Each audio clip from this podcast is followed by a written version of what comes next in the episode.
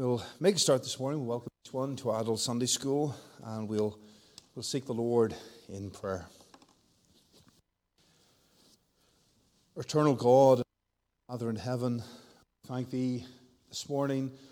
We can come afresh into Thy presence. We can look to Thee. We can come and lay before Thee the needs of this day as well. And Father, we remember the Sunday school downstairs. Bless, we ask of Remember ourselves here as we continue this look at history and especially teach us, us that we would value uh, the great doctrine of Scripture concerning our Lord and Savior. Worship services as well. May we worship Thee in spirit and in truth, rejoicing in all that Thou hast done for us.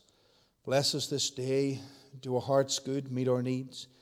And Father, may we even understand from what we have here the importance of holding fast to Thy truth and of valuing. Do us, we pray for Christ's sake. Amen. Amen. We're going to turn in the scriptures to John's Gospel, chapter 1. Chapter 1. Many years ago, probably 32 years ago, I received a, have it uh, somewhere back in Northern Ireland, uh, a plaque reading the 14 verses of John chapter 1. And the children's meeting that we attended, the memory verse each week was John chapter 1. And if you could, at the end of the season, say all 14 verses, uh, you were presented with a plaque.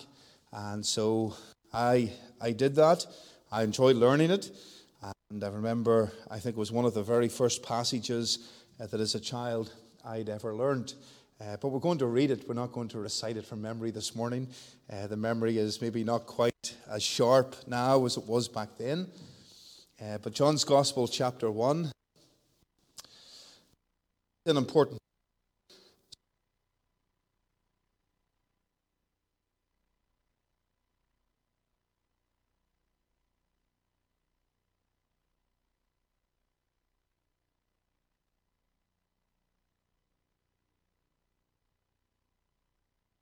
Because Matthew's gospel, we have the incarnation of Christ, Christ becoming God in the flesh, becoming man. In John, we have his eternal sonship in view. He was always the Son of God. Uh, we believe in the eternality of God, and we also believe in the eternal nature or the eternal sonship of the Lord Jesus Christ. And that ties into Arianism uh, in the sense of that they reject that. And as we old sermon from 2010 last week, uh, what he said is similar to what we'll say today. In some ways, we'll maybe go a little further uh, at the end, uh, but uh, the summary is quite similar. But it's this truth, the truth John 1, the eternal sonship of Christ that the Arian rejects and says, This isn't true, isn't real, this happened. And they take the word of God and say it doesn't mean Christ is Read from verse 1. In the beginning was the Word, and the Word was with God, and the Word was God. The same was in the beginning with God.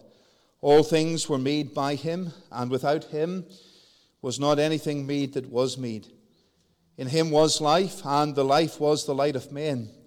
And the light shineth in darkness, and the darkness comprehended it not. There was a man sent from God whose name was John. The same came for a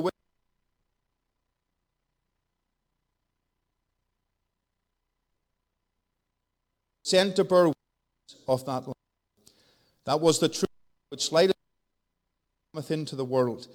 He was in the world, and the world him, and the world knew not, knew, and the world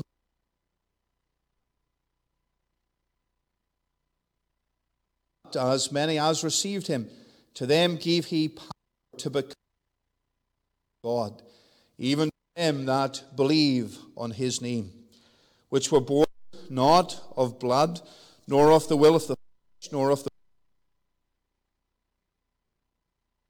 flesh.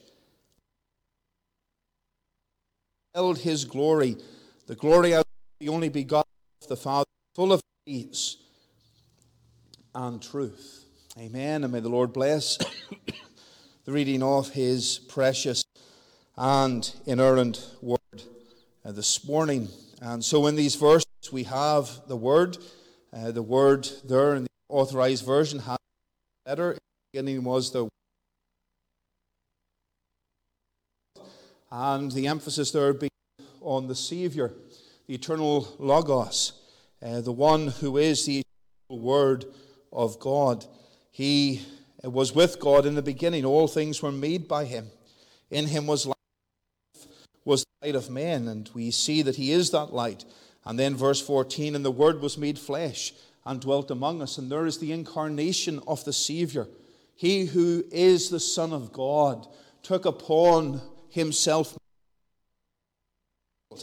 and came into this world and lived as a man. He was still the eternal Son of God, uh, but yet he was fully man. And that is a mystery. How can that happen? How can that be? And that is in the and the decrees of God. It is a mystery. Uh, but yet, that is what the Word of God teaches. The Son of God became man for us and never ceased to be God, never had a beginning, and will never have and end. And so we come back to Arianism, and some of this might be a summary from last week, uh, but we'll move through uh, the summary part uh, quickly. But the greatest theological controversy in the early Christianity was the Arian controversy. It was a debate that focused upon one of the most vital and fundamental doctrines, which we already emphasized this morning, is the Lord Jesus Christ God incarnate, or is he a mere created man? After the Emperor Constantine had reunited the Western and Eastern empires in 324 AD, he found that there was a doctrinal dispute in the church.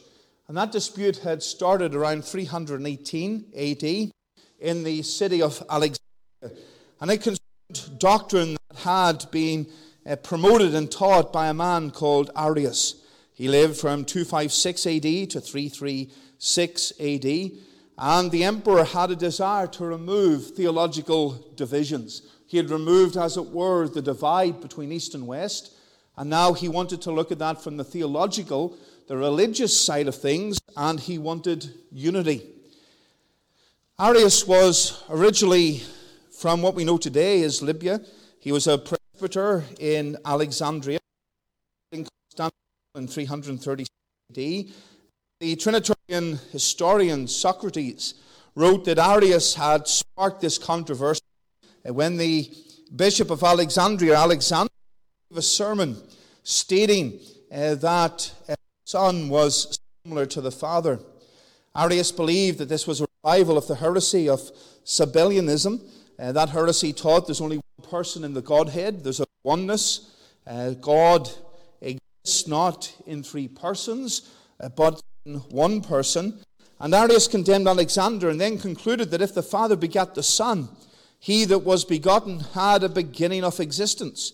And from this it is evident that there was a time when the Son was not. There was a time when the Son did not exist. It therefore necessarily follows that he, the Son, had his substance from nothing. He was created. Arius was popular and he began to teach that the Father alone was God. Not the Son, not the Spirit, but the Father alone. He claimed that the eternal Logos, the Word, the Son, was a created being formed by the Father. And therefore, there was a time when the Son did not exist. And as he taught that the Father was the was truly God, infinite, eternal, and unchangeable, the one who is self existent, he believed he was defending the fundamental Christian doctrine that there is only one God. And belief in the Lord Jesus Christ as a divine was a move in the direction of theism. Polytheism being many gods, theism coming from the word theos, which means God in Greek, and many, so many gods, and heathenism and paganism believe in polytheism. There are many gods, but Christianity believes in monotheism. There is one God in three persons, but one God. And so the Bishop of Alexandria exiled Arius in 320 following a council of the local presbyters. It wasn't just his decision, but we see Presbyterianism in view here. There was a decision made by a group of presbyters.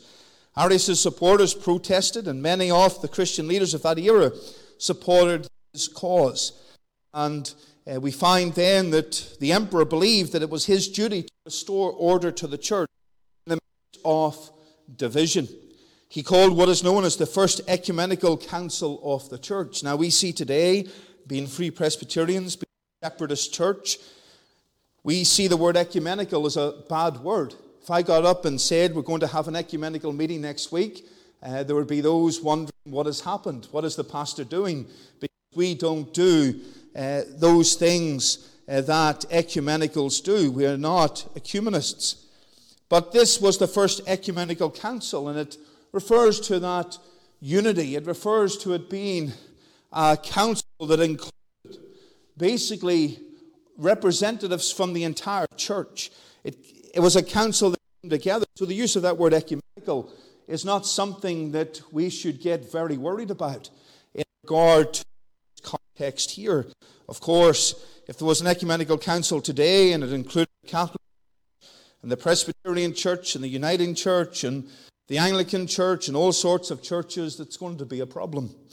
But back then, that word simply means it was a united council. And the bishops from the ancient world to the city of Nicaea in 325. It's believed that around 300 bishops, the ministers, pastors were present, as well as elders.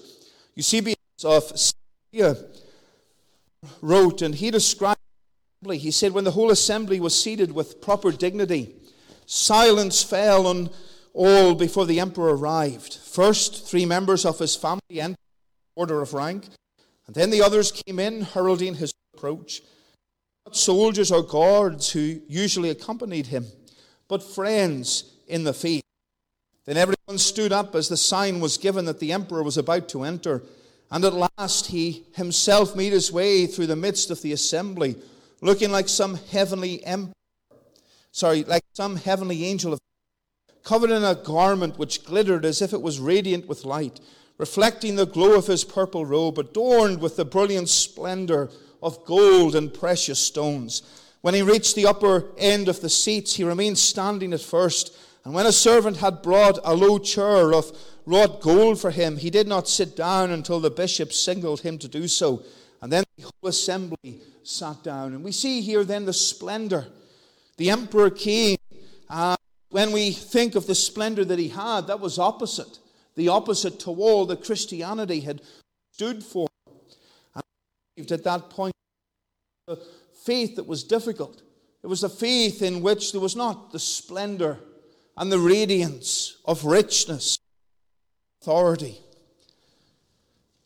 But it was a humble, lowly faith, but the Emperor changed that with the splendor of his person.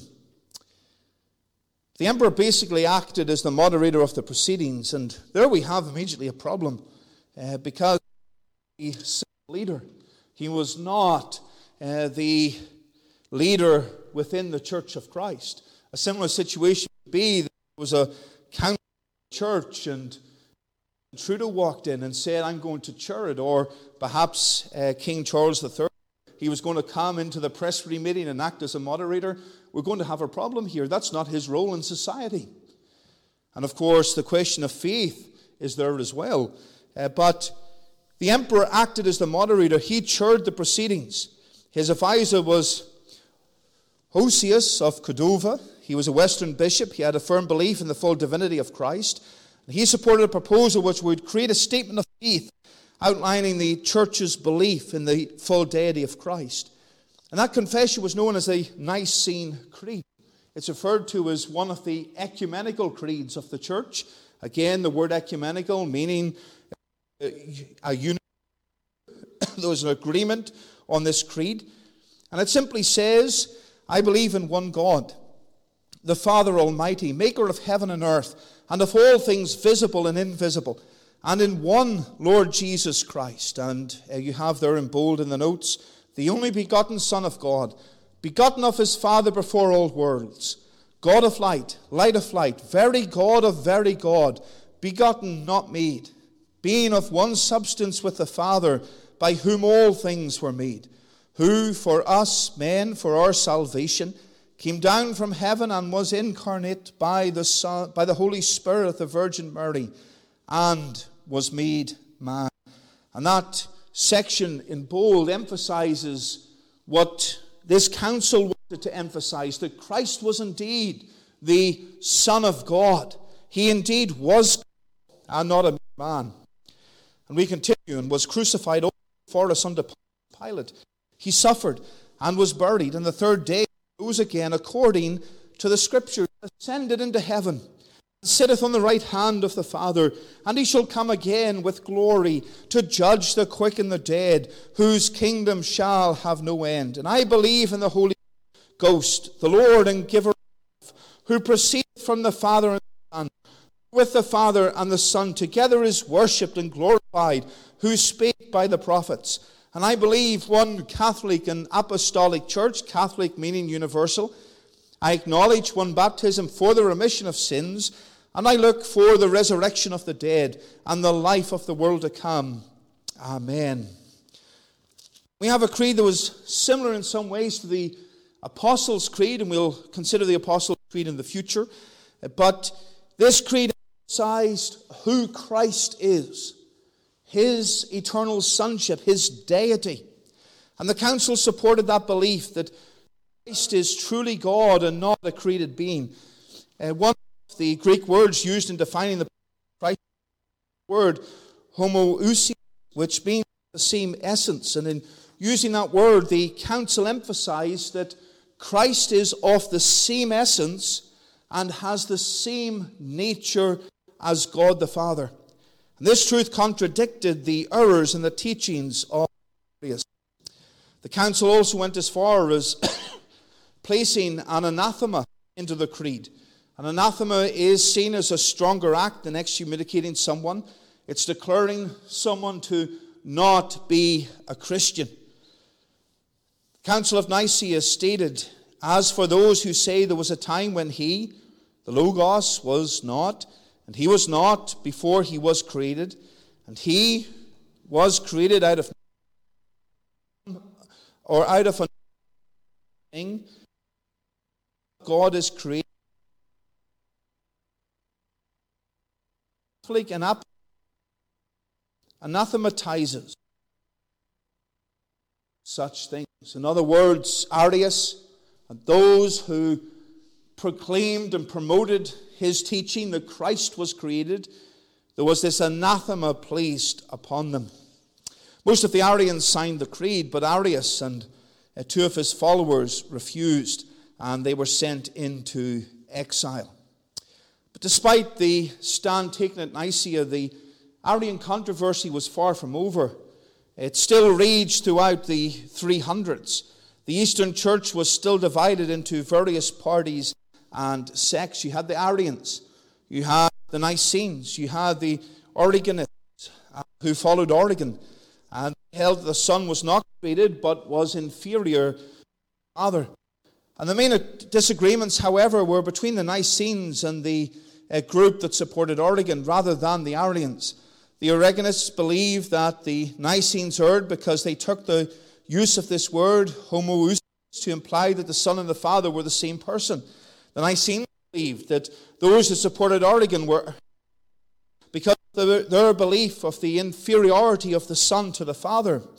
And the Origenists, the Nicene Creed, especially because of the use of that term, homoousios.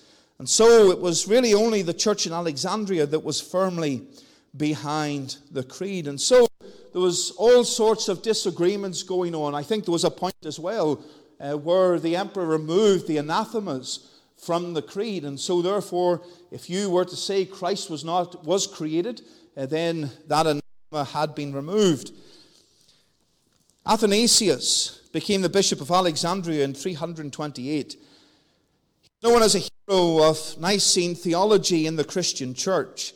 And he distinguished himself in the Council of Nicaea for his support of Christ's deity in the face of Arian opposition. He believed that through salvation, the gospel, Christ made people divine. And he argued that how could Christ accomplish this if he himself was not the Son of God, not God himself? And he stated in response to accusations that worshipping Christ is idolatry if he were a mere man. And he said, No one else but the Savior, who is the beginning, made everything out of nothing, bring what had been state free from corruption. No one else but the image of the Father create human beings in God's image. No one else but our Lord Jesus Christ, who is like could give immortality to mortal humans. No one else but the Logos who imparts order to everything and is the one true and only begotten of the Father, could teach us about the Father and destroy idolatry. He became human that we might become divine. He revealed himself in a body that we might see the invisible Father. He suffered immortality. And Athanasius was known as a defender of the faith and uh, is quite a well known uh, father, pastor in the early church. And so that's a summary of what took place at Nicaea. Of course, one of the uh, myths or legends that comes from that conference is of uh, Saint Nicholas, uh, jolly old Saint Nick. It's the same person in view. Uh, the, the Saint Nicholas who influenced the idea of Santa Claus.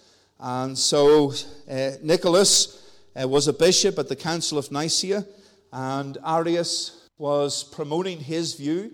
And the story is told that uh, Nicholas couldn't take it anymore, and so he punched him in the face. I don't know if that's true, I wasn't there. Uh, there were those who would cast doubts upon it and say it was some sort of myth or legend. Who knows? Uh, it's an interesting story uh, nonetheless. I'm not sure uh, that we should go around uh, punching heretics, uh, but uh, back then. I don't advise we go around punching heretics. We use the word and we make our arguments from Scripture.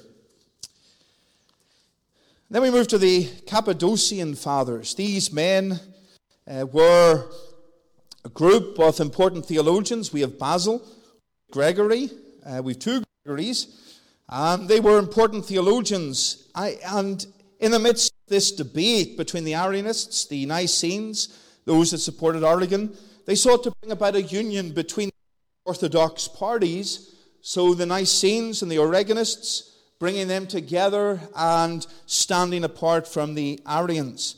And they suggested new theological language to describe the person of the Lord Jesus Christ. The word ousia, uh, which again is coming from that word, homoousios. That word should refer to the one nature, being or essence of God, which Father and Son fully share and equally making them one God. And then the word hypo, hypostasis, this particular and distinct form from which the divine nature exists in Father and Son, making them two distinct persons. And the Father's also settled This language was used, we're not going to go into that in too much detail, but they basically defined the terms because these groups of individuals had different definitions themselves of what these terms meant. And so there was confusion. Of course, like the word ecumenical. As I said, if I said we're having an ecumenical meeting next week, uh, there are going to be those who, uh, or if I said our conference in Williams Lake was going to be an ecumenical conference, uh, you would wonder what's going on. And what is the Reverend Simpson and the Reverend Fitton up to? An ecumenical conference. But that could simply mean it's unity. We're coming together united. And of course, defining that term and what we mean by that term is extremely important. And this was part of the problem regarding all of these terms at this time. Individuals and churches and groupings and pastors had their own idea of what this word meant. And there was confusion uh, between them and disagreement between them. In 381, the Eastern Emperor Theodosius called another council at Nicaea, the Second Council. Uh, that council affirmed and extended the original Nicene Creed. And this council and the affirmation within it sparked the end of the Arian controversy. And so it came to an end for good in 381. But over the years, Arianism has raised its ugly head. And it has appeared again after the Reformation. Arian teachings resurfaced through John. He was the first Arian on. The first one on record, probably not the first. But he was forced to recant his heresy before Thomas Cranmer in 1548. Michael Servetus uh, taught anti Trinitarianism and sought a return to the doctrine of the period preceding Nicaea. He believed that Trinitarians corrupted Christianity into a system of belief in three gods. And he believed that Christ only existed, that the Lord Jesus Christ only came existence from the time of the conception. So he was a created being. And Michael Servetus uh, was at odds with John Calvin. He was burnt uh, in Geneva. Uh, he uh, was put to death. And that is uh, quite uh, controversial. The enemies of John Calvin would use that to, to say that Calvin himself Uh, was involved. But it was a very complex situation. But that is not where we are at this point in time. The teaching of Nicene Councils are believed by the Roman Catholic Church, the Eastern Orthodox Church, and most of the historic Protestant churches, with the exception of those who support Unitarian views.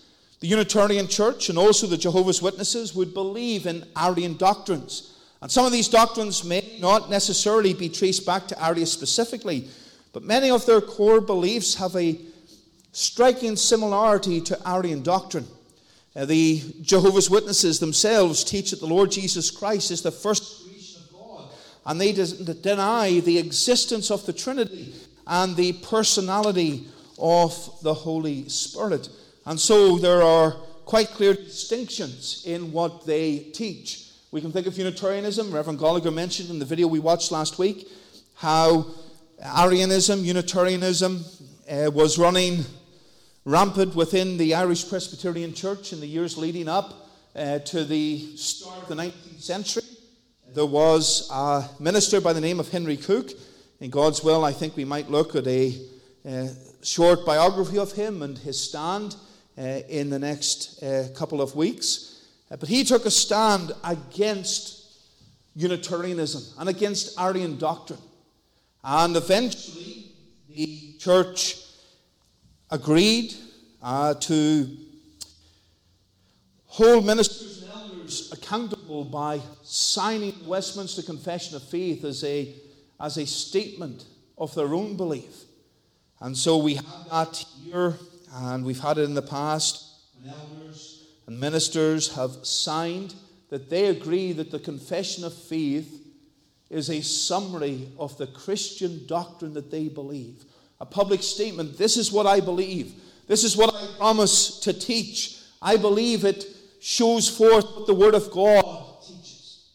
Of course, there men who couldn't do that in the Presbyterian Church, and they formed what is known today as the non-subscribing Presbyterian Church. And as I've said before, it has went down a liberal path, and basically anything and everything is acceptable in worship and in of that particular church. When you move away from believing that Christ is God, it opens the door to all sorts of errors, all sorts of heresies that will affect your belief, your practice, and how you engage in that worship.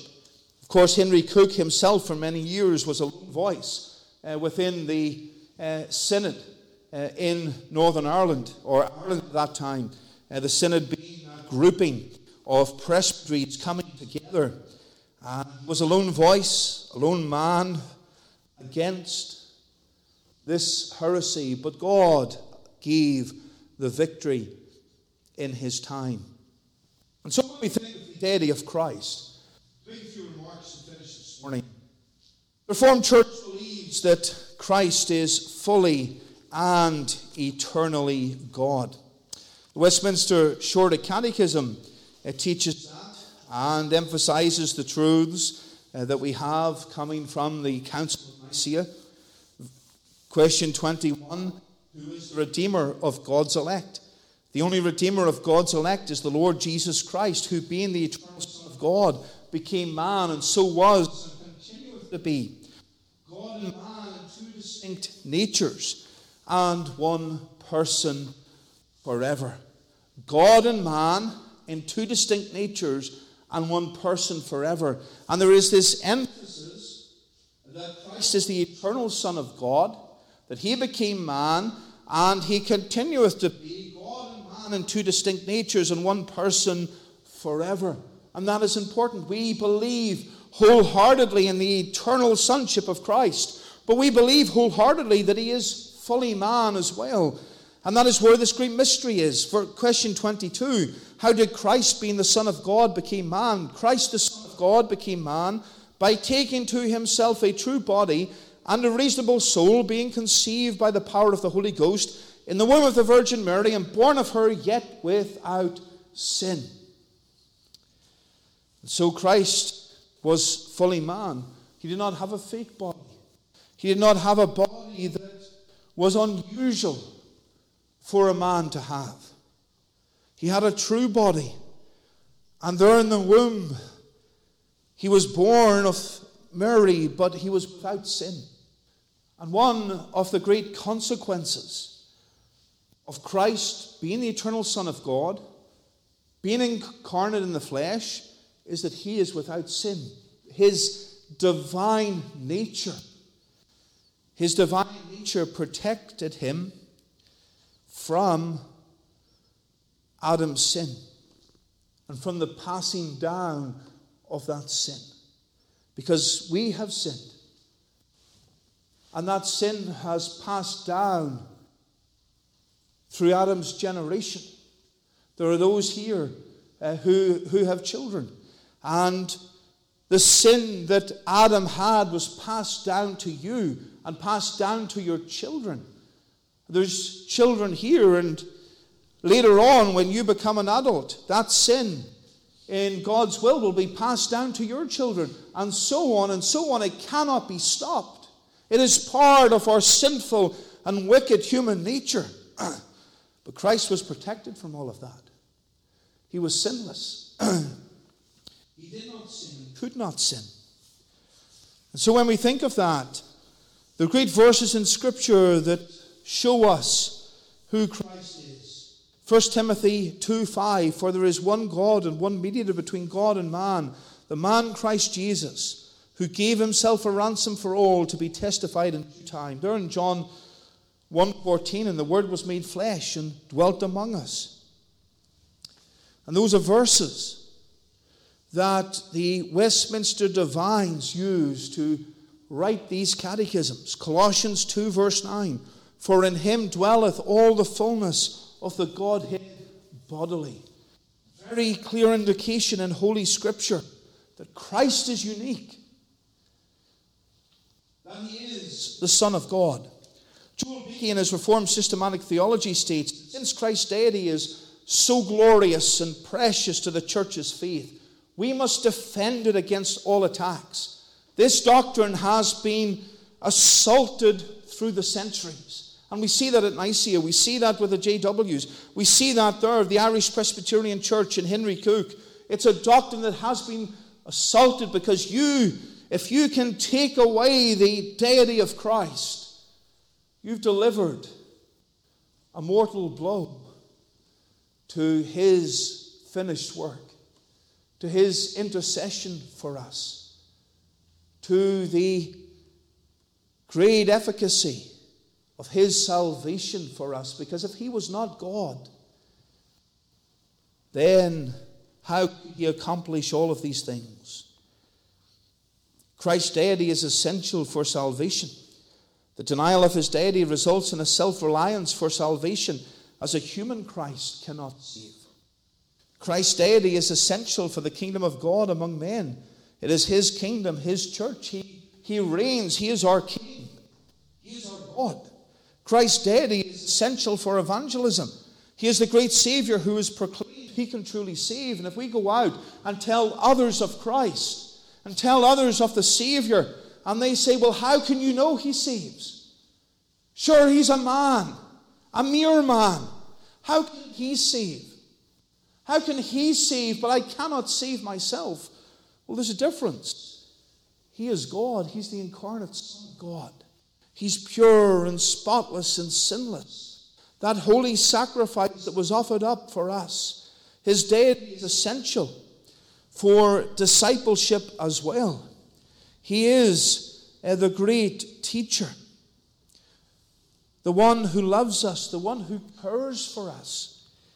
John Brown said, Behold, here a teacher who, utterly unlike all that had come from God before him, claims for himself the supreme affection of his disciples, claims not for another, but for himself the very throne of their hearts. Christ, as your Savior, claims the throne of your heart.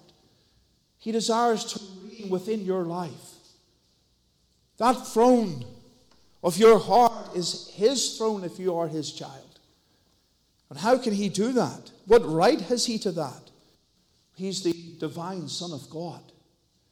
He's your Savior. He's your Savior. We are to be faithful students of the Word, faithful servants of Christ, then we must believe and apply that truth that Christ is God. And we have the evidence of that. John 1 shows us the pre existence of Christ, Colossians 1 does that as well. There's prophecies of him as the promised Messiah. His names and titles, we can think of Isaiah 9, verse 6, uh, where it speaks about him being wonderful, the mighty God, the Prince of Peace, the everlasting Father. His titles imply he is divine. We have his attributes. He is holy.